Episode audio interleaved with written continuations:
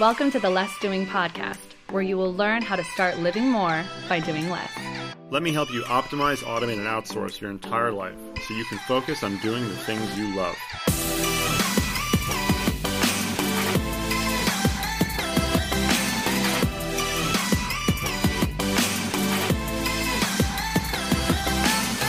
Now, here's your host, Ari Meisel.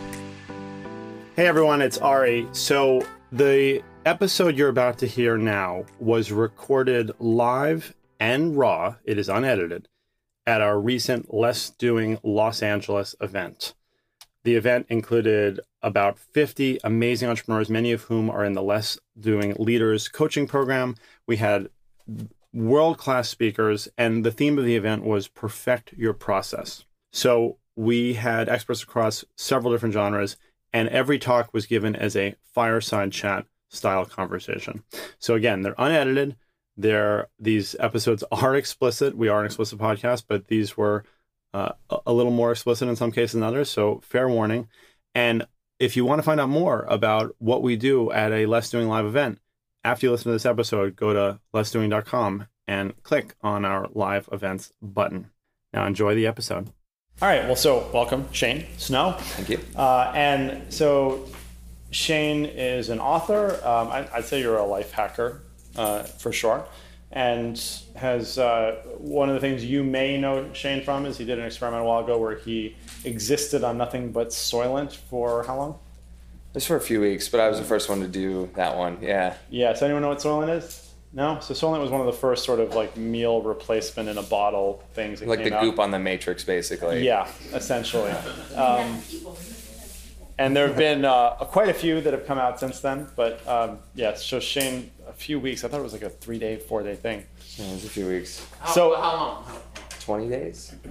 Yeah. So it's meant to be a full replacement, right? You're not supposed to have to eat food at all. So you did that, and um, I just remember a lot of like gassiness and bloating. It was really yeah. The details were gross. The better one was when I ate only Halo Top ice cream for 10 days, and I lost 10 pounds. Yeah. And, yeah. Uh, okay, so so how did you come up with like how did you come up with that as an experiment? Both of them. Uh, so what I I like to do is Right. So I consider myself a journalist, um, but my dad is an engineer. So I grew up basically taking things apart and putting them back together and learning about doing that basically and, and how to jury rig things to get them to work.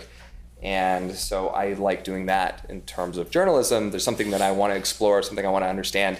I will take it apart or try and, and actually live it and then piece it together and then try and explain it. So whether that's a topic that I want to get in deeper. So a lot of my business writing, or um, in the case of health stories, or so with the with Soylent, was I met the guy who started this, and he was a programmer that uh, that basically he was tired of spending so much time eating, and so he wanted to make this thing that didn't take any time to eat, so he didn't have to think about that, so he could just think about code, and that was like everything the body needed, and so I. Uh, I read the nutrition facts and I spent a little bit of time with him and I said, you know what, I'll just I'll gonzo journalist this and I'll I'll put it to that test and I'll only eat it and then publish it on Tim Ferriss's blog. And it uh, it was quite healthy, but it turns out that it does awful things to your digestive tract. So the Halo Top ice cream one was is another example of of that. I don't always do just food. Like I'll do like electric brain stimulation or you know go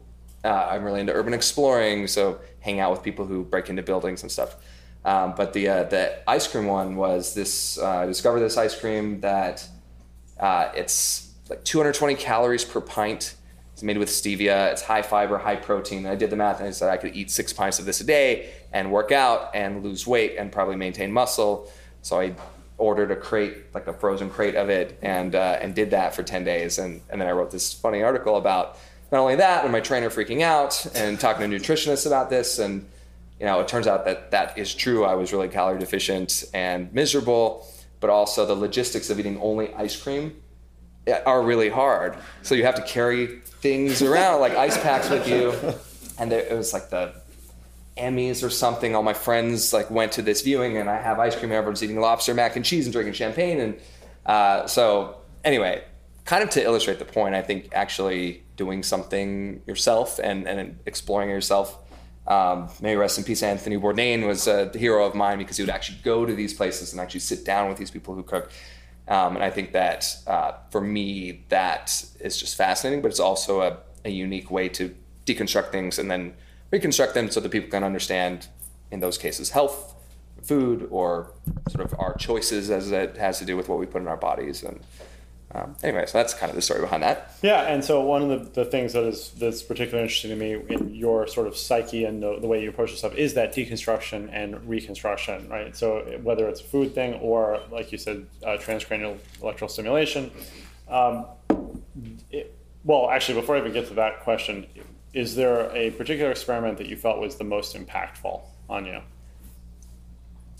I mean, personally, um, well, I mean, I think all three of the books that I've written have kind of been sort of bigger exercises mm-hmm. in sort of an excuse for self improvement um, under the guise of journalism, essentially.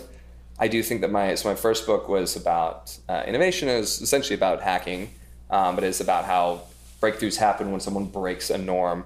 And that was Smartcuts, by the yeah, way. Yeah, um, whether it's science or business or the arts, uh, you see breakthrough progress when someone plays a different game rather than the same game. And so that's what I wanted to explore, um, particularly because I had started a company and wanted to kind of think differently about what we were building. So I think those those have been the most just sort of it's not one principle that I explored in that. And I, am the most proud of this uh, because it has really changed the way that I ran my company and think about even my own solo projects, how I collaborate, and sort of understanding the psychology and neuroscience of group dynamics and teamwork, and sort of what's changed, I think has had the most positive impact on my output mm-hmm. of anything that I've worked on. But it's not you know one principle. It's you know these sort of big explorations into lots of the norms and myths we have around these kinds of business principles. So yeah, uh, that's not the clean answer to to it, but I I have always liked that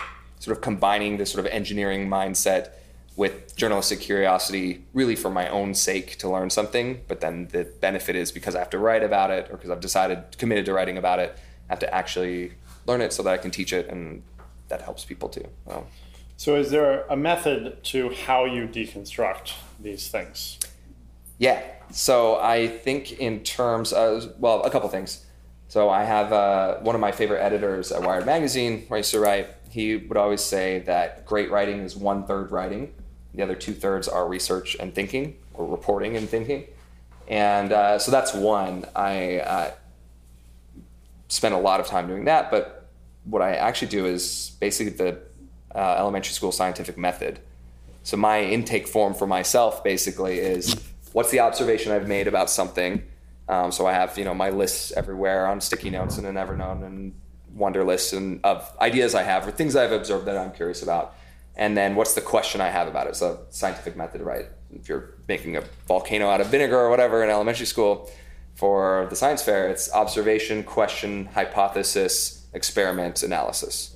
And so actually applying that to journalism, I think applying that to business building, really. Like there's so many assumptions inherent to anything that we're doing or any way that we approach a problem so yeah, so that's my process. Make an observation about something. So one that I'm working on right now, article. Um, I made the observation that uh, that there's some. So when we think about profanity, I had this question, or just this observation that there's some words that we used to not be able to say that now we can say. So the question was, why is that? And why are there some words that we still can't say? And what's the history of profanity? And uh, when is it bad? When is it not? And why? You know, I grew up in Idaho. We couldn't say any of the kinds of words that I say now every three sentences in New York. And why is that? And uh, so that was a question, and that turns into, well, I have a series of hypotheses about different things, and then that leads to a rabbit hole of interviewing experts, looking at research, reading a bunch of books. Um, I made for this particular article that'll come out sometime soon. I made this gigantic spreadsheet of every curse word ever in the English language and then I made a little generator where you can actually, like, some of the fun of cursing is the combinations. Uh, so you can randomly generate combinations. So, like, jack, shit. Jack is the, you know, prefix, and shit is the curse word, but it makes it funnier.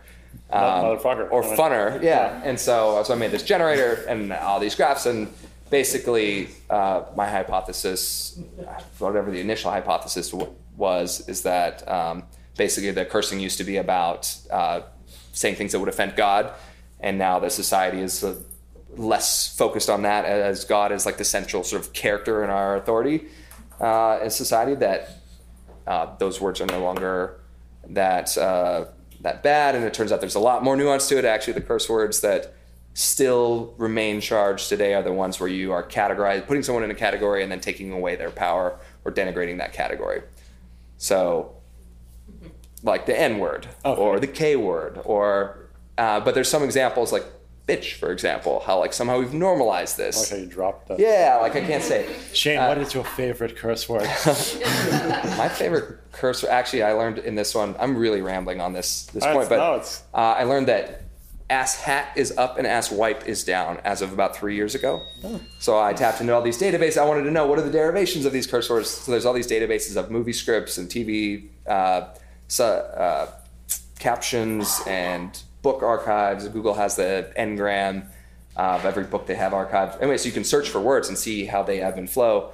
Um, anyway, so all of that is part of the uh, the experiment portion for me. It really is sort of a research portion, but I, I'm trying to test these theories I have around this, and then the more you learn, the more hypotheses you develop, and you explore those. Then eventually, there's a, just a ton of stuff in my Evernote that I then have to kind of connect the dots and, and ask the question: Who's going to care about this, and why are they going to care? And so, how am I going to write this out so that uh, it has some sort of effect on people that learning about this is important or at least makes you smile and want to share it whatever so that's kind of the process and sometimes it's more for i actually think this one it started as a sort of a frivolous thing and it's turned into actually a commentary on society on how the thing that is most important to us now uh, in terms of the sort of social dynamics are how we treat other people and actually the sort of in-group out-group psychology of categorizing people and how we still have a hard time dealing with that because it's built into our brains.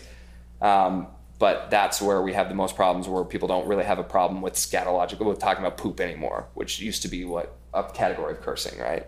So that actually turns into this uh, commentary on language and how we treat each other and trigger words and that sort of thing so inadvertently turned into something that's serious and i think important but a lot of times these are things that i'm just curious about um, and yeah i try to actually spend about a about 20% of my time on things that are just I'm interested in this thing and it has nothing to do with my work and about 80% of my time doing that process with things that are actually more business related or uh, I really am into the psychology of human behavior and how that relates to business and markets and economics and stuff. So um, so I do the same thing with you know meetings or with groupthink or you know a lot of stuff that ended up in Dream Teams is about you know the myth of synergy and why do we say it when you know the two cliches we have uh, two heads are better than one and also it's so it takes so long to turn a battleship or whatever. The bigger the group the slower it gets. So well how is that true if two heads are better than one? And so those things that are actually a little bit more sort of directly applicable to my actual work. So, what was the observation that led to Dream Teams? There were a few things. So one was that I so I started this company with two friends in uh, 2010, and uh, you know, and as things go, as we were successful, as we iterated, it ballooned and metastasized, and we my job went from creative creator producer person element of this company to uh, person who finds other people to do that stuff basically and helps them to not fight. So where i was doing a lot of the marketing work and the creative work and making decisions i now had a team of 30 people that i had to decide who are the right people to put together what do i do when they're not getting along and how do i get them to make better decisions than i could make? How do i because if i'm supposed to be this hero person that is right about everything we are going to fail. Um, and in my anxiety around sort of how do you lead a team and how do you make that transition to team leader, I had questions around, you know, what makes an incredible team? What makes a good team leader? And, you know, there's a lot of, of research out there that is sort of confusing on that front. And, and there's also this question that I was really interested in, maybe starting about five years ago, around diversity. And, you know, as a team leader, like what are the kinds of diversity that are important and why is all this research there, there's all sorts of confusing research basically about uh, corporate boardrooms that have a lot of demographic diversity tend to make fewer dumb decisions. And yet, when you, the research that no one likes to trot out is that when you look at the sort of employee level, like the worker level of big companies, lots of demographic diversity actually leads to more turnover and more fear and is not correlated with better corporate results. It's actually only at the board level where it seems to matter. So I had that question. The answer to that is actually pretty simple. It's that at the board level, everyone's participating. Everyone is actually arguing and fighting and bringing everything they have, or you're not on the board if you're not going to actually fully engage. Whereas in a lot of companies, we hire lots of different people and then we say fit the program. And so there's fear and people hold back. And anyway, so in exploring some of those things and wondering how do I do that as a team leader, the other thing that happened as I was, you know, these are all these different questions that I had that I'm trying to write about and trying to sort of process as a leader. I also had this strange thing happen to me where, uh, so my dad's a, an engineer, he works in nuclear energy. So I grew up with this storyline about how all of these different scientists from all these different countries put their heads together to help us unlock this amazing power. Um, that instead of burning coal and polluting the atmosphere, uh, we could now harness the atom and it makes steam. And my dad's job was actually to make the nuclear canister, the canisters to hold the waste so that it doesn't hurt anyone.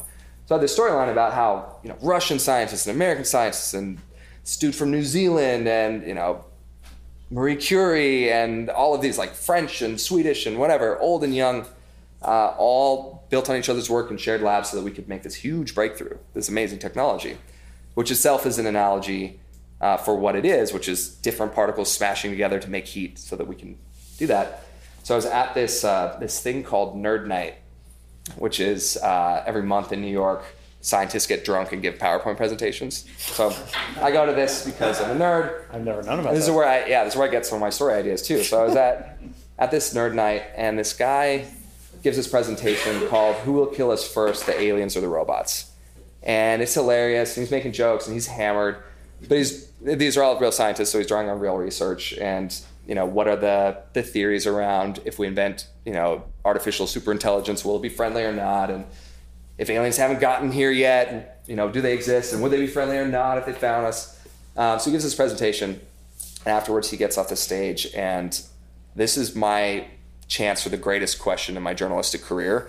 So I grab him and I say, wouldn't the aliens that make it here have already had to deal with their own robots before they can even, you know, build the faster than light travel? And he says, oh yeah, anything that makes it across the galaxy to Earth would be the robotic descendants of the organic life form that at one point created them. and then he says, this is the point of the story. And then he says, but that doesn't matter because we're going to blow ourselves up with nukes long before that. And then he walks away into the dark. And, and I'm like half drunk and like thinking about this. So I look him up the next day, and this guy is the director of the Global Catastrophic Risk Institute, whose job is to figure out what's going to destroy mankind and then brief the UN on what we can do about it. And uh, so then I was like, oh my God. Uh, and so I interviewed him, of course, and I asked him what are all the things that could blow us up and, you know, ruin mankind. And turns out that the top five things are all, all boil down to the same thing, which is different humans not getting along, not being able to deal with our different wants and desires in this world, different ways of looking at things. And so I saw in that the most dramatic analogy for what was going on in my company, what you kind of see everywhere when you start to think about teamwork or sort of people interacting. All of this potential energy that helped us create this nuclear power, all of these different minds that came together. And those very same differences, the very same countries, are the reason why we have nuclear weapons pointed at each other, where we turn that tool into a weapon. And, and I saw that in my company that you know my German head of product and my Korean head of design had all these arguments and made amazing shit together. And as long as that relationship stayed in this zone of healthy tension, things were good. And as soon as it got personal, things were really bad. And I and so I wondered, is that how innovation works? Is that you know I've been writing about you know breakthroughs and how they happen when you change the game. It's the easiest way to change the game actually when you combine different viewpoints, and then it's like, oh, that's the definition of creativity. And so that took me down this path of of kind of what became the book. I didn't write about you know the catastrophic risk guy, but this thing that you see everywhere, which is the thing that gives us all the potential in the world. It's actually in Star Trek in 1963 or something. Um, Gene Roddenberry talked about uh, how the ideal for the future, the way we won planet Earth and uh, stopped fighting, was the philosophy infinite diversity, infinite combinations. That if we can, rather than tolerate the different ways that we look at the world and how we're different, if we can see that as the fuel that we put into our starships, then we can explore the galaxy and, and have peace or whatever. Um, so that's kind of what the, the paradox is that that fuel is also very explosive. And the way that our brains are wired to survive in tribes around campfires and to be suspicious of people who don't think like us or look like us, um, that's the thing that's going to get in the way of us actually going to the stars rather than you know blowing ourselves up. Anyways, that that was the the genesis. But I think for me, sort of deconstructing that psychology and just the way that our interactions work uh, is extremely useful for whether you're sitting at a desk. So for me in my writing process as a writer, now thinking about all of the inputs that I'm bringing into my process, all of the people that I'm bringing in to help make my work better, make my ideas better, make my writing better, actually inviting my intellectual opponents and enemies and critics onto my team to help me make my work better. Um, which is something that I, you know, avoided before. Anyway, so there's a whole bunch of stuff in there for individuals too. Um, but uh, but yeah, I got really excited about this idea that we can be more incredible. We can we don't have to be just as smart as the smartest person in the room. We can be much smarter. We can be much better. But uh, with that comes this risk, and the reason we have all of these sort of dumb norms in business and why we squash people's different ideas and values and ways of doing things is because we want to avoid that conflict boiling over. But actually, that's what gives us. I'm sort of repeating myself yeah. now at this no, point, but. So, what what was one of the most surprising discoveries for you um, for for for uh, teams and, and collaboration? Um, I mean, there's a there's a whole bunch of them. I would say the most surprising statistic that I found that the the first chapter after the prologue is about cops, about detectives and solving solving crimes, basically, which is you know problem solving. Um, about I was fascinated by this stat that lady cops are six times less likely to shoot someone than male cops, and uh, 20 times less likely to get uh, accused of excessive force or whatever. And so I had the question: Well, why don't we make all cops women and solve all of the, like the horrible problems we have uh, with you know police violence? And uh, so that chapter of and that is actually a terrible idea too to make all the cops women would be really bad. Why? Um, because basically that becomes the entree into talking about perspectives and heuristics and the actual math of that synergy word. So it's mathematical models around the different dimensions of our brains and, and what we have in them, how they can add up to more. So basically, how groupthink works is you have a group of people that all start to assume that the way the group is going to do things is the way we we have to do it, and we can't sort of go outside of those boundaries. And it's really easy to fall into that if you all are kind of similar. So you have a group of male cops mm. who are all kind of buddies and uh, or they want to be, and then you sort of morph into there's one solution to the problem, and often just because of the way boys grow up, especially you know in a place like this, you solve problems by kicking down the door. Uh, whereas, uh, actually, interesting stat: uh, female cops are more likely to pull their gun, less likely to shoot their gun so they use firearms as a negotiation tactic, as a uh, basically as a tool for calming a situation down or whatever, but they don't actually use the tool. Um, and there's some really interesting stuff around. Basically, the, the answer is that if you have a police partnership that is a man and woman, they're going to be more confident in their work and they're going to be more likely to solve problems better and make good arrests and not make mistakes like shooting someone wrongfully. Um, in part, that's because you recognize we're not both going to have the same answer to every problem because we're visibly different. Even if you grew up largely the same, there is a certain, and there's also an element of, hey, if by middle school you realize you're not as strong in your upper body strength, your heuristics that you develop for solving certain types of problems are going to be different than kicking down the door, basically. But it also goes with uh, old cops and young cops. You have a partnership like the classic buddy cop duo of like the grizzled old cop uh, and the young rookie who's excited, and that actually yields a similar kind of result. It also happens with gay cops and straight cops together. In all these cases, there is more discomfort and there is more turnover, but uh, but the partnerships that get it uh, actually do better work. So that that was one really surprising one. The most surprising one. Wait, sorry, one second. So, sure. So my whole team is women. So is that bad? There's more dimensions to difference than just gender. Right. I would say if your team is all women, that's you're going to have blind spots in areas that are relevant to. I mean, I'm on the team too, Yeah. obviously. So, what you don't want is blind spots in relevant areas. So there are going to be some things, some of your customers that uh, there are things that you will just never see because of your perspective as a man. Maybe not everything you're working on. Maybe most of what you're working on actually will have nothing to do. Gender will never come into play, but you want to set yourself up for the most chance of a pool, a cognitively diverse pool. So if your team's all women, that's great. Cognitively but diverse, uh, if as long as uh, you know there's at least one man, it's probably good. You may want more. I think more important for what you're doing is actually going to be geographic background um, for a lot of the kinds of problems that you're solving because your customers are very geographically diverse. Um, a lot of the problems that you're solving have to do with remote work. Um, so living different ways is actually and and just understanding different ways of living is going to be pretty relevant to a lot of the problems you're solving. So there's lots of dimensions. So in the in the book, I actually break down.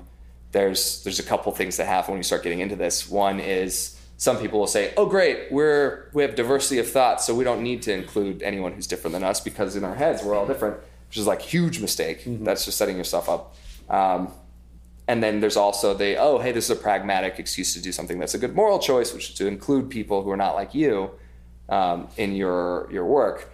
But uh, there's lots of things that become proxies for uh, cognitive diversity, and I break it down into the two heuristics and perspectives. But there's lots of things about just your mosaic that you process information through, the, the stained glass that you see the world through, that have to do with your life story, basically. Your life story, what you've been through, is very much a function of who you are on the inside and outside. So uh, I say it probably would be a mistake if you grow your team to 50 people. If there's 49 women and one man, Yeah. you're gonna have some blind spots because you're the only one, only one bringing a male perspective to some problems. Um, um, Chris, you have a question? Yeah, I was just gonna say, so it, it sounds like you're saying it's better to have that diversity, even though it's gonna be more painful, the quality of what you're producing is gonna be that much more exponentially better. Yes, so that's actually the second piece of the equation of the formula is uh, if you so you- you're making a cake, if you have three different kinds of flour, you're not going to get cake, right? You're only going to have like a good flour mix, basically. Um, but if you have flour and eggs and milk, if you don't mix them, you leave them in their own bowls, then you're going to get nothing, right? You're not going to make something better than any of those ingredients. So the idea of cognitive friction is actually the the next ingredient that's really important. You need the different perspectives and heuristics and predictive model. All the, you need the different heads to actually smash together, and that part is going to be uncomfortable. So the leader's job is to create an environment where people don't freak out in that uncomfortable state. I mean, it's sort of, sort of a cliche at this point that innovation, you know, is in an area of discomfort, right? Yeah. But Right. um, or you know any analogy you're going to the gym right? If you're not your muscles aren't sore they're not going to grow. Um, so you need that. That is a you know the cognitive friction thing is very important. But um, but really what happens so i have this chart that i draw that's basically if you plot potential energy on the y-axis and tension on the other axis. You can think of a rubber band but you can also think of a relationship between people. The more you stretch the rubber band the more tension the more potential energy there is. I don't know if this is you Yeah. can actually visualize this, but it's it's a curve. At a certain point, the rubber band snaps and it loses all potential energy. So you have a relationship with a group of people. The more you can have them pulling on the different sides of the rubber band intellectually, the more potential you have. But everyone's afraid of the part where the rubber band snaps, right? And that's why we build in. That's we actually fear that more than we just sort of jump right to there. And there's a lot of kind of evolutionary psychology uh, to it. But um, but if you can exist in that place of discomfort, then that's where there's possibility. There's more than that. So the last, and I can talk about this later. There's other questions, but in the cake baking analogy, if you don't put the cake in the oven and have it actually change properties, you're not going to get a cake either. Um, so if you have all the potential energy, you have all the ingredients, different people, and they come together to have their ideas do battle or to mix things up, um, but then no one's willing to change their mind or revise their viewpoint or respect the other viewpoints, then you're not going to get anything. You're just going to have a debate that goes nowhere. So that thing is called intellectual humility, sort of the philosophy term for it. Being sitting in between stubbornness and gullibility, being willing to revise your viewpoint, separate your ego from your need to be right, but knowing when you shouldn't revise your viewpoint. So not having a team that just sort of waffles all over the place. That's really hard, but that's the third ingredient. So you want the discomfort, you want the battle, but you want to have the ability to sort of change. And, and you also, there's things you need to sort of depressurize that tense uh, situation. Anyways, that, that's kind of the, the equation is cognitive diversity basically leads to cognitive friction, but you, you stoke cognitive friction, then you add intellectual humility. I, lo- I love the cognitive friction term. Really, um, Someone just yeah. yeah. Yeah, um, how do you know the limits until you push past that?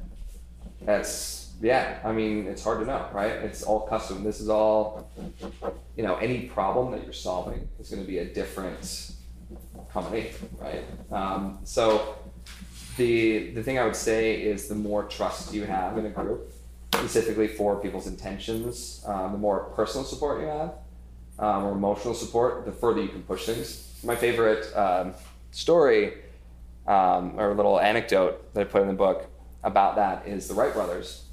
So they had this process where they'd be working on a really hard problem and they would deliberately get in a big fight about it.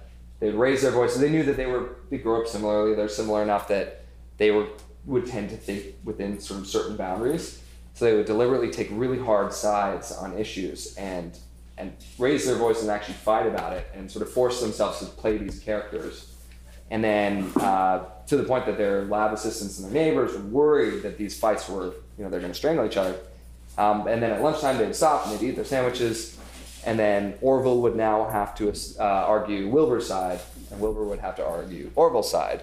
So they did this process of sort of debate and switch, so that they deliberately had to sort of detach their need to be right from the, you know, it had to be about pushing the ideas forward. Um, or the point when Orville was like, I'm going to epic murder you, then he's like, okay, time to switch.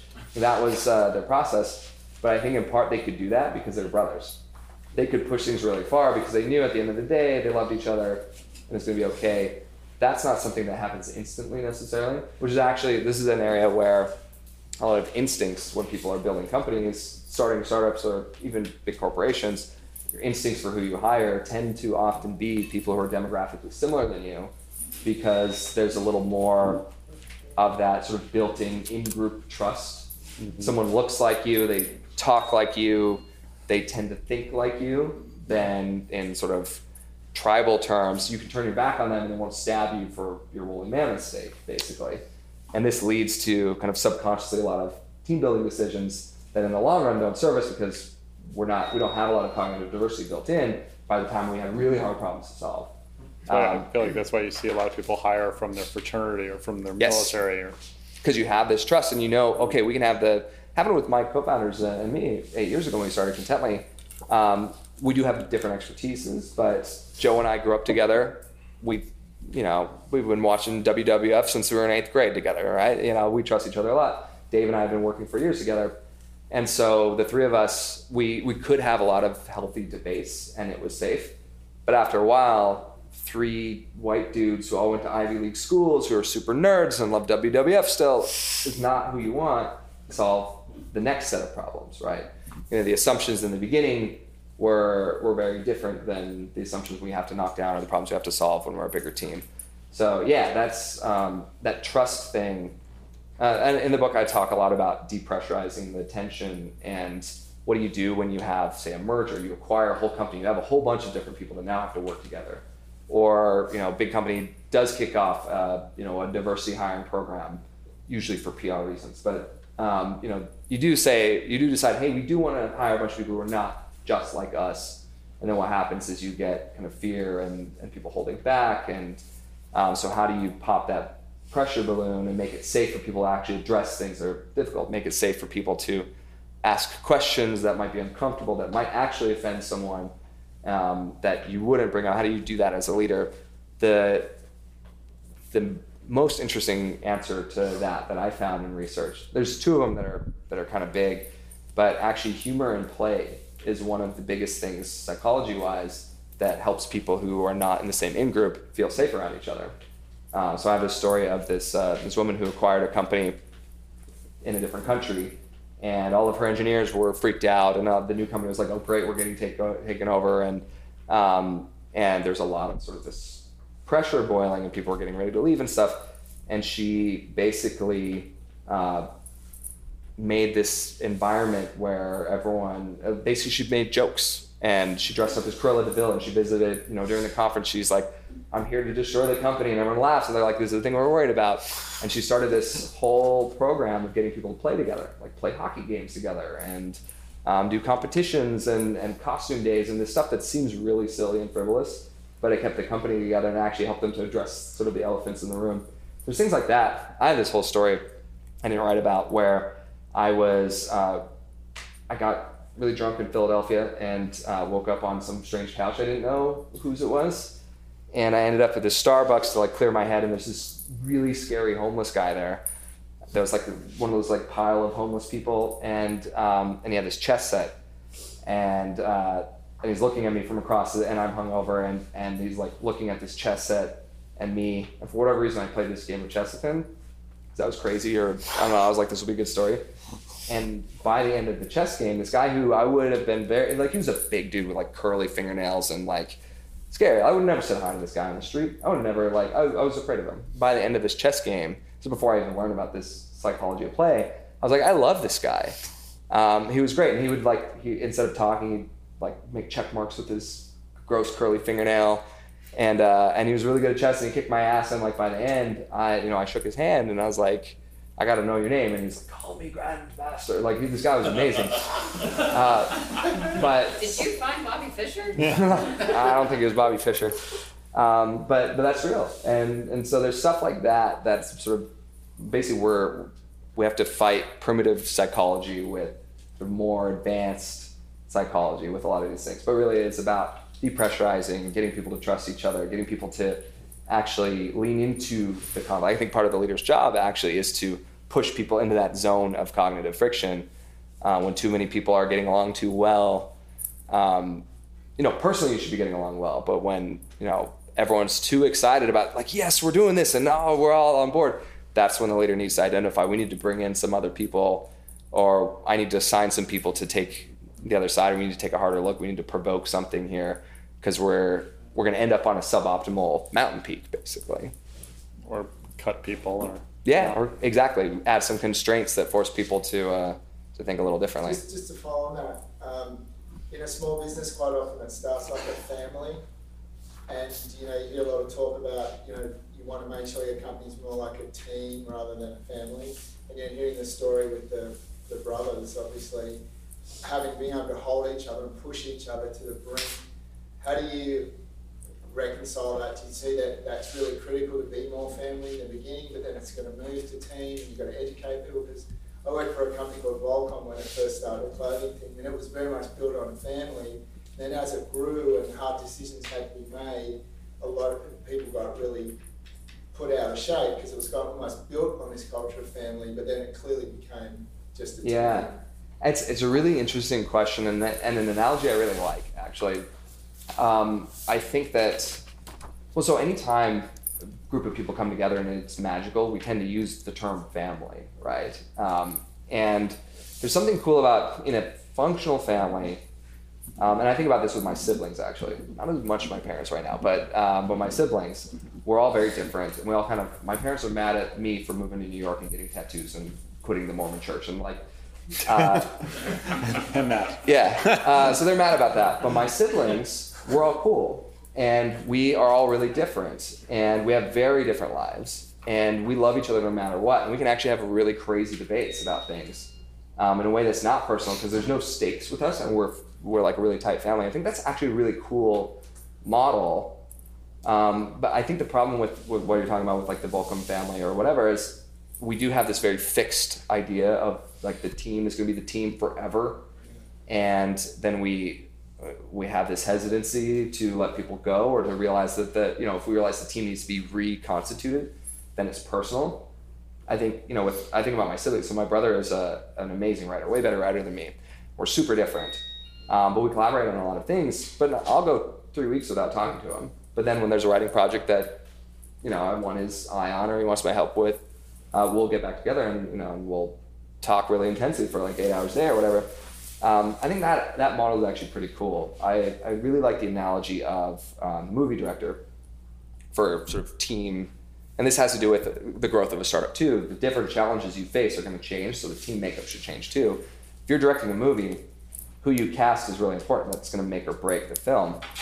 You're making your next film. You're trying to break new ground. You're not going to cast the same people as last time, or the exact same. You might keep some people.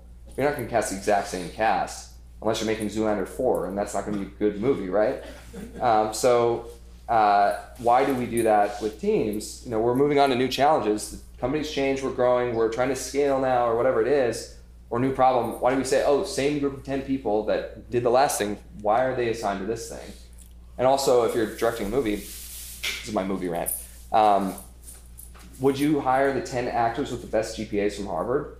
No, you're gonna have a terrible movie. Like that is so risky that that's gonna turn into anything good. So why do we do that when we pick our team members? I think this is something that's very much in line with, with your philosophy. Absolutely. You're trying to identify the perfect person, perfect combination of actors that are gonna stretch each other, that are gonna push each other to make an amazing film. Then when it's over, everyone gets paid, and you're all friends, you're all family. You can go to the reunion, and then hey, we're making another film, and you and need you, and the rest come to the theater and support, right? Uh, I think that's the model that, uh, and with the gig economy and a lot of stuff that's sort of changing in the world now, I think that's actually more possible. But having that fixed idea of who the team is and, and that is personal if you're no longer involved, that's going to get in the, way, in the way of progress and innovation.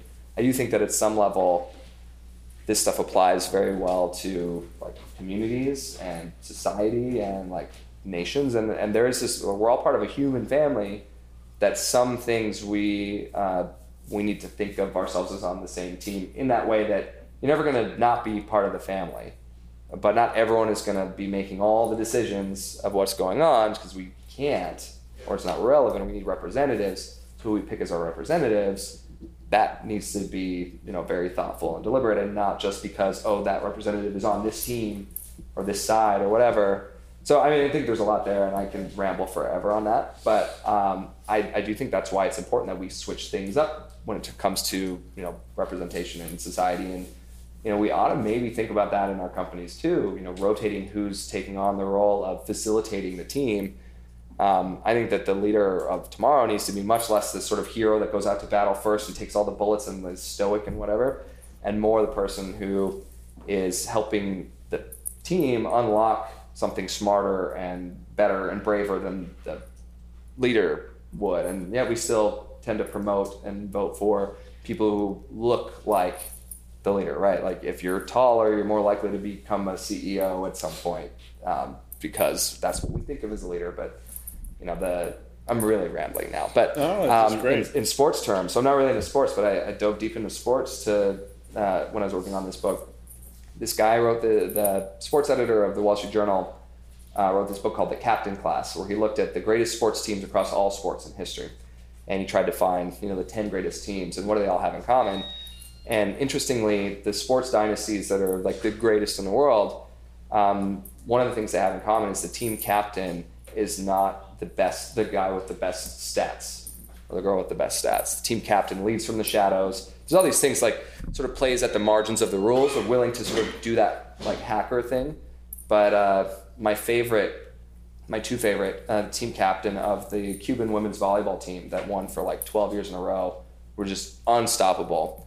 Um, she was the one that couldn't jump, and uh, but she was the one that helped unlock sort of the potential in our other players. My other favorite is the guy who's the captain of the Soviet national hockey team um, before and after the Miracle on Ice. So the Miracle on Ice was the time when the U.S. beat the Soviets in the Olympics, and it was a miracle because they never lost. Yeah. The guy who was the captain of that team, he uh, was not the best skater. He like had hardly any points, um, but he was incredible. And whenever he played, they won. And he would sacrifice his body for the team. He showed from example that it was about getting the puck in the net, not sort of increasing your stats. I think in part because in both of those cases, they weren't making money based on how many points they scored. You know, both of these were communist countries, actually. Um, so uh, you know, it was all about the team winning, and you know, in having nothing to do with economics, that model for teamwork actually, that the team pushing forward is more important than you getting paid more because you got more rebounds or whatever. Um, that and and the team captains that could do that uh, were the ones that whose teams were successful for years and years and years in the way that you know I actually watched the NBA Finals this time because I've been writing about this stuff. You know, LeBron James might be the best basketball player ever. He's certainly the best one out there right now. But that doesn't matter if you know the team if it's all on him, right? And you know they got beat by a team of people that had overall not better individual stats than him, but overall they could uh, pull it together and win. Anyway, that's the most I've ever talked about sports in a row. Um, you were gonna say about 20 minutes ago the most surprising statistic of all for you. Oh yes, uh, intellectual humility. So that last piece of the equation. So for decades, philosophers and psychologists have argued about open-mindedness. So we talk about open-mindedness. Most people talk about it as a like a great virtue. Um, some people don't, and usually they're talking about being so open-minded that you are you waffle with every sort of new bit of information. That's not open-mindedness, but they've argued about open-mindedness and closed-mindedness and how do you get more or less of it because we've had no way to measure it. Um, there's been no assessment for open-mindedness in psychology literature. The closest thing we had was openness to experience, which is part of the Big Five personality personality test. So it's like, are you willing to try pickle flavored ice cream, basically? Um, are you open to traveling to Egypt or whatever it is? And that doesn't mean you're open minded because you could try every pickle flavored whatever, but never be willing to like it. And that, then you're just not open minded. Um, you can hear someone's argument, but if you're never going to change your mind, you're not open minded. So just last year in 2017, they uh, developed, the psychology community developed an assessment for intellectual humility, which is basically the other four fifths of open mindedness um, that basically made it through the academic circuit and and they publish it now and you can actually take this test and it measures four things. Respect for other viewpoints uh, not being intellectually overconfident separating your ego from your intellect and ability to revise your viewpoint when it's hard. So if you add those to being able being willing to try pickle flavored ice cream it's a pretty good picture of open-mindedness. So what i did is i took those two assessments and put them together um, with the permission basically of these professors that developed it and did this huge national study of basically take that assessment how open-minded are you or how intellectually humble are you and then tell me all of these other things about your life where you've lived what you do your opinions on things your habits all that. And out of that came some really interesting so this is the first basic big study on correlations with open-mindedness there's a lot more work to be done there's a lot of work that i'm actually doing right now on it um, my most surprising thing is that despite being this person who, ident- who identifies as very curious and willing to try things I scored very low on two of the dimensions of intellectual humility, separating my ego from my intellect. So if you convince me I'm wrong about something, I might change my mind about it, but I'm going to go home and feel shitty about myself. and that might actually get in the way of us having a productive discussion because my ego is going to be attached. And also intellectual overconfidence. I think I'm pretty fucking smart. And, you know, and I am, but I tend to be overconfident about that. Um, so, uh, so just recognizing that, just taking that test is eye opening because then helps you understand your limits and that you need other people and all that. Um, but some of the correlations that came out of this study were really um, fascinating. As a, as a journalist, I so I asked a bunch of questions about your news reading habits and your general reading and viewing habits. Turns out that watching more news, reading more news, does not make you more open minded. I was pretty bummed about that. That was my hypothesis, and it, Oh, wrong. opposite. It you tend to get entrenched in your viewpoints. Um, but reading a lot of fiction actually is very correlated with more intellectual humility. And and I don't know yet how much of it's causation versus correlation, but when you look at the neuroscience of storytelling, basically what happens when you hear a story or you learn a story or, or someone tells you a story that's a very human story, that's an emotional story, your brain generates oxytocin, which is like the empathy chemical, which you get enough of that and your brain starts wiring itself to care about someone who's not like you. So, what is fiction? What is Netflix? But taking in stories about people who aren't like you. So, there's this threshold that uh, I forget exactly what it is. It's like two books a month or six hours of fictional television a week gives you a significant jump in respect for other viewpoints. And uh, yeah, Six hours of TV a week. so let your kids watch more TV. Yeah. Let me outsource that.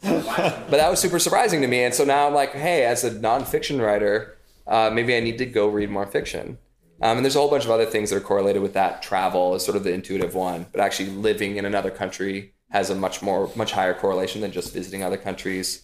So I use that as an excuse to go to Mexico City for three months. I'm wearing my H1 Mexico hat um, this year to live in Mexico City and to experience another way of living. And um, and you know the theory is that whether it's causation or correlation, I think it's probably causation that you your brain figures out at a subconscious level that there's more than one right way to live. That that transfer transfers to you know we have a discussion about something. There's some cognitive friction going on between our different viewpoints. I'm a little more open to maybe your viewpoint is valid too. So uh, that was the most surprising thing. And I think there's a lot of work to be done now that we can measure that stuff. Um, but I think if everyone in the world took that test and then worked on, so I'm working on my ego, right? So the question are, what are the things that can help you with that? If everyone in the world worked on that, can you imagine like if everyone in Congress like had that as a priority, like how amazing could we make and how much more could we invent? And anyway, that to me is really That- important. That's great. Um, I have a question. I'm from Mexico. and Just a quick comment. Uh, two years ago, I passed a law where whoever is running for office, if it's a man, the, the position below him it has to be a woman. So uh, I always thought it was sexist. It was trying to empower the woman, but now maybe it's a lot of studies behind it about uh, the harmony of the team, right? That's So that's interesting. interesting. Um, uh, you were mentioning about your book. You know, um, every time I work or I volunteer working with women, it's always like drama, you know, about something. And um, you were saying, giving uh, different examples how the leader actually takes pressure out of that drama, right?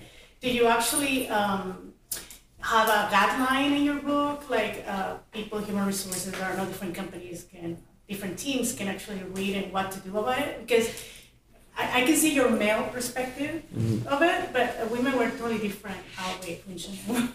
I don't know. Yeah. So what I'm saying now, do you do you have some? I haven't read your book, so. I- Yeah, I mean, there's a lot of things in there. I um, I'm also cognizant that gender is also an identity thing, and it's not a binary thing, and and not every generalization is true, but there are a lot of generalizations that you know will tend to trend. You know, you can predict that a group of women will tend to behave more likely a certain way than a group of men will, right? So that's sort of the caveat that it's not all absolute. Um, but there's what I try to do is break down the underlying principles that whatever dimension of difference we're talking about, um, what are you trying to get and, and how are you trying to manage that? And I think that, yeah, what you don't want is a group of people who are all so similar in the way that they approach things and where the drama is not about ideas, where the drama gets personal. And I think this is, you know, men or women, like it, you know, maybe it tends to be reflected in different ways but uh, you know the jockeying for position or you know the perception of who's right. And i think a lot of this with leadership has to do with who are we putting in position who are we promoting? Are we promoting the person that is visibly winning the arguments or you know talking the most or whatever? Are we putting the person promoting the person who's actually helping other people succeed right um, but in any case the thing with drama is often drama is personal. And when you know at the point when it gets personal it's no longer about ideas. That's when you start having fallacies. That's when you know it's no longer moving the party forward right? So my my favorite analogy for that one besides the wright brothers and then i read about this in the second chapter of the book is the history of hip-hop. How uh, that musical genre and everything that came from it was actually developed through this battle aesthetic right it was Right. the party where you had DJ on this side and DJ on this side. Everyone came and, and the DJs were trying to get you the crowd to dance on one side or the other. That eventually turned into this battle of lyrics and battle of wits and battle of dance. And everyone was in on it that the more fun this party was, and you didn't come back with the same material every week. You were always sort of pushing yourself. They're pushing each other. But they were all in on it that more people would show up and pay more money and have more fun. And then eventually people started recording it and we got hip hop out of it. But DJs would hack their equipment to get an edge. We pushed the computing industry forward because of this. But at a certain point, it did start to get personal. And the whole East Coast, West Coast beef thing, and Tupac and Biggie get murdered. And it's suddenly not about music. It's not about pushing the party forward anymore. Right. And I think a lot of times drama is getting caught up in things that are not about pushing the group forward. Um, and some of that is a failure of leadership. I actually wouldn't chalk that up to, you know, gender dynamics necessarily. Um, unless it's you know around the way that we've been kind of brought up you know to interact with each other but it's i think a lot of times that's a failure of leadership in recognizing that this is not productive conflict that we can channel those differences into the uh, you know the group aim rather than having it be about this person did that or this person did that or i'm not going to say this i'm going to hold back what i have so they can fail or fall on their face or whatever like that's what drama is and, and gossip is and that's that's the opposite of innovation so anyway I, I, I tend to ramble and i'm on a lot of caffeine right now great. so I I'm, think it's great. So I got a question on that though. So if you think to avoid that, and then a lot of this, like, you think there has to be a practical middle ground. Like for instance, so you know, I need to, I need a team that has diverse opinions, but there are certain values that I have to be able to count on every member of my team to uphold. In order for me to trust them, I've got to know that at a fundamental level, we value the same things. You know, it's important mm-hmm. for a project to have different people and different viewpoints, but if I don't, if I can't trust that there's a loyalty from my employer, that I'm not going to take as much ownership over a project if I think that oh, for the sake of diversity, I'm out next week. yeah You know, so there's how does there's- entrepreneur walk that Yeah, there's something really interesting to that. The I have this whole chapter about the problem with core values because with cognitive diversity and with different backgrounds come different personal values. And we've conflated for many years um, in business the idea of sort of cult like cultures and the whole thing from good to great, built to last. And research in the 70s that said that we're happiest at work when we work with people with our same values and same personalities. That's not correlated with good problem solving. Um, the trust thing is the thing that the positive thing you get from shared values. But what you also get from shared values is a tendency to have shared points of view. And so there's this paradox there that's really tricky.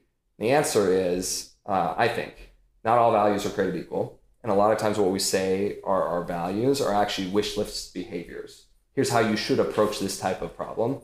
And I think if we don't allow for flexibility on that, then we're setting ourselves up to be in a happy relationship that then can be disrupted by someone else. So what you don't want is the person who sees the waterfall that you're about to go over to not be able to say something. Um, I have this story in the book about this uh, at the War of 1812. Basically, this misfit army that beat the bad guys, um, but there's this group of Scottish soldiers that they were really big on these shared values of obedience no matter what and loyalty to the crown and don't do anything. Basically, was, uh, obedience was the overriding one. At this point in the battle, their uh, captain yelled halt and then got shot. And then they stayed put. And this is stupidity, but it's also it was in great. Everyone was too scared to do anything but halt until another captain from another battalion finally made it over and said, "Okay, retreat." And it's it's really sad, and like 800 of them died, and it's a really sad, uh, sort of extreme example of what the danger is in having too much in common, even something that is actually good. I think making room for different values is very important. The the thing you have to have is a shared purpose. You have to have a sort of that superordinate goal of we all want this thing. We all are. When you say loyal to the company, that's you know you can couch that as a value, but you could also couch that as this is our shared purpose. This is our mission. Whereas it's okay if if I value kindness over justice and you value justice over kindness, and there's a situation where we have to choose, then maybe we can actually, if we're allowed to have those different values and debate, maybe we come up with a third option, or maybe we say we decide, okay, in this case we're going to go with justice, but at least we could talk it through so that we know we're not going over the waterfall um, that we could have avoided. So I think that's it, it gets very nuanced, but there and there's a lot of research actually into so Charlan Nemeth is a famous Berkeley professor who she did a bunch of research on this very thing about how too much emphasis on core values and really the misnomer values of wish list behaviors. The customer's always right at all costs. Too much emphasis on that is actually the death of creativity and the death of innovation. So I think even if you have like these are our core things that we believe in, but one of the things is we believe that anyone can deviate from this, and that's okay. If you can actually have that work, then that's really effective. I think in in Judaism, um, you can you're allowed to break any rule if it's to save a life. I don't know if that's true. I don't know if anyone's Jewish here. Uh, I, I am, but I wouldn't know the answer to that. Okay, I think I think that uh, that that's Judaism. You're allowed to break any rule if it's to save a life. I think having that allowance and actually having people believe that and not be afraid to do that is really important. Because yeah, because there's the question of if you have this gang of misfits, great, you have the potential. Then what unifies you, right? Right, right.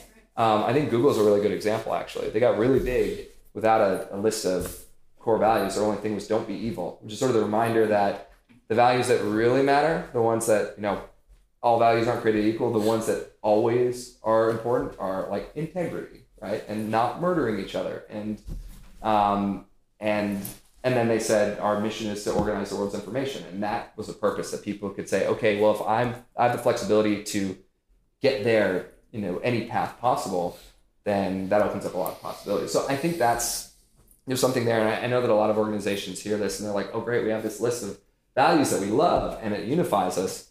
And I would say, think about which ones of those are sort of universal human values that you know, if anyone didn't do that in the world in real life, that would be a problem. And think about which ones of these are things that we actually could be flexible on, and can we find other ways to unify the group through, say, ritual. So another thing with families, right? Um, family can be as different, you know, as, as they want. I have six siblings, and we're all very different, and yet we all go home for Christmas and we sing songs around the Christmas tree, and have these family traditions. We have this dumb tradition in the holidays where we uh, everyone gets a like a what do you call it uh, shower cap. We put whipped cream on the shower caps, and everyone gets a bottle of cheese puffs, and we run around the yard throwing cheese puffs, and you have to get them stuck in each other's shower. This is the most ridiculous thing I've ever described in public.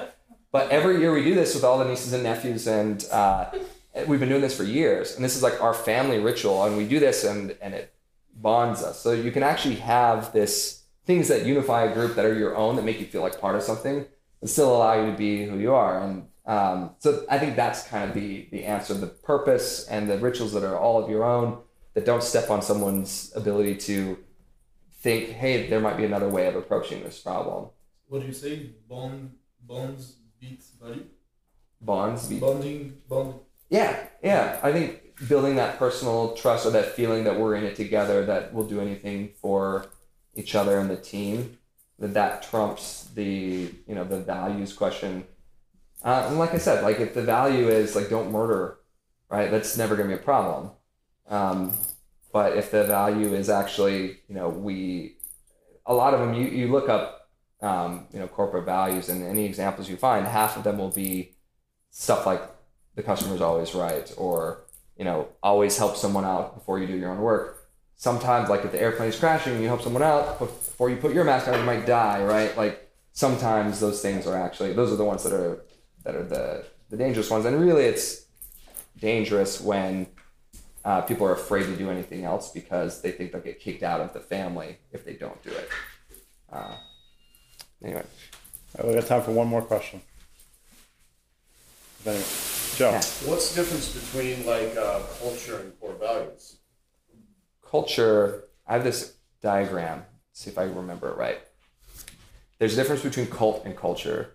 Um, culture is a combination of people unified around one thing, either a person, personality, or purpose. Um, and the difference between cult and a culture is a cult has that, and they require strict adherence to certain behaviors. Whereas a culture that's not a cult uh, allows room to be unique. So there's this concept of optimal distinction. You're distinct within this group that's all unified. So that's what a culture is. So a cult is basically like if you deviate from these things, then you're kicked out of the group. So a lot of times the core values thing leans more on the cult side, where it's like if you don't believe this or if you don't operate this way, then you don't belong here. Um, it doesn't allow people to be unique. And so that that's the difference. And, and like I said, it, it's sort of tricky because there's the universally human ones that are generally going to be fine when we're talking about problem solving. Um, you know, I, I found this little things in, in my company when we would have these, uh, everyone participates in the happy hour until Judy, who has three kids and wants to meet her kids after the bus, actually would like nothing less than to go to happy hour at five o'clock and realizing that this actually creates an environment where Judy doesn't feel like she can be herself or she has some uh, less loyalty to the team because we're not allowing her to be herself. That that sort of thing Uh, you can see the nuances where it's not necessarily values, but we're saying like everyone has to do this, and that can lead to you know Judy is an invaluable part of our problem solving process, and we want her to be on board with the purpose and the happy hour doesn't matter as much as that. So I don't know if that answers the. You know, So my last question, um, you've answered it before because you've been on the podcast, but what are your top three pieces of advice for people to be more effective? more effective. I'm trying to remember what I said Don't. on the podcast. um, Fast, drink a lot of booze, do weird shit. Yeah, yeah. I think be curious. Yeah. I, I oh so I, I may have said this. Spend the percentage of your time exploring things that are not core to your work. Um, so with me, it's writing write about things like weird shit um, or doing weird experiments. The uh, if well, you know this whole theory of teamwork and innovation that I've been putting forth. That's the case, then it can also happen in our own heads, right? That the more perspectives you gain, the more different ways of seeing the world, um, the more likely you are to be able to make connections and, and be innovative yourself in your own head. It's like the, those Soviet hockey players that had the amazing team captain. They their coach was a key part of what made them so great because he made them train in ballet and do like ninja moves and like karate and jump off of trees and taught them to see analogies in the whole anything you can see in the world see if you can apply it to hockey. And that made them really clever hockey players. So um, i think yeah one of the things would be give yourself an excuse to have your own 20% time to explore things and then try to draw analogies from that into your own work. I really believe in that um, another would be i think work on identifying your uh, open-mindedness uh, blind spots or deficiencies you can go to my website and actually take the test um, In the back of the book for everybody. yeah. Um, that would be one. And then I think being more effective is what you're saying. So I alluded to this. I might might have told this on, on the podcast too. Um, but uh, but start to think of your intellectual opponents as part of your team. I think we need to start thinking of anyone in the same way that anything can be an analogy for hockey. Um, anything, anyone out there could be the teammate that you need, whether they're deliberately trying to help you or not. Uh, we can learn from people and, and actually inviting the inviting your opponents to critique you, um, inviting your competitors to uh, tell you what they don't like about you, inviting people who you know are from a different political viewpoint than than you to weigh in on things. Uh, I think the more we start to do that, one, we start to build bridges, but also I've been doing my best writing ever ever since I've been reaching out to people who write bad reviews of my stuff and ask and I ask them to pre-review stuff that I'm about to publish. And I've done this many times now, and, and it hurts less when someone tells you what you don't want to hear when you've invited it. Um, but now, so there's this guy at MIT who just was brutal to me in this Atlantic piece he wrote about a blog post of mine one time. And ever since he and I started corresponding, and now we ask each other to review each other's work before we publish stuff. And this guy is like, we're very opposite in the way that we see a lot of things, but um, but I find his advice very useful. And so I kind of consider him part of my writing team in many ways. If I'm writing something controversial, I'll reach out to him. I think we need to do a lot more of that, um, and uh, and that can make you a lot more effective, rather than when you need help making something better, reaching out to people who think like you, who, you. have been yeah, who've been your on your side forever. So I have uh, one one of my writing partners I've been writing with for a long time. He is no longer as useful because we've known each other for 10 years now and been writing together because I, I kind of know what I can rely on him for, but he's not going to push me as much because we've been on a parallel path now for some time. And I, I think that that's what sucks is we get along so well and we have a ton of fun when we ride together, but, um, but that's not as helpful as this Ethan guy who hates my guts. So, Very impressive from an ego standpoint. So, um, all right. Well, so everyone, you, you have the book in your bags, and um, I encourage you to read it. And Shane, that was great. Thank, Thank you. you. Thank you.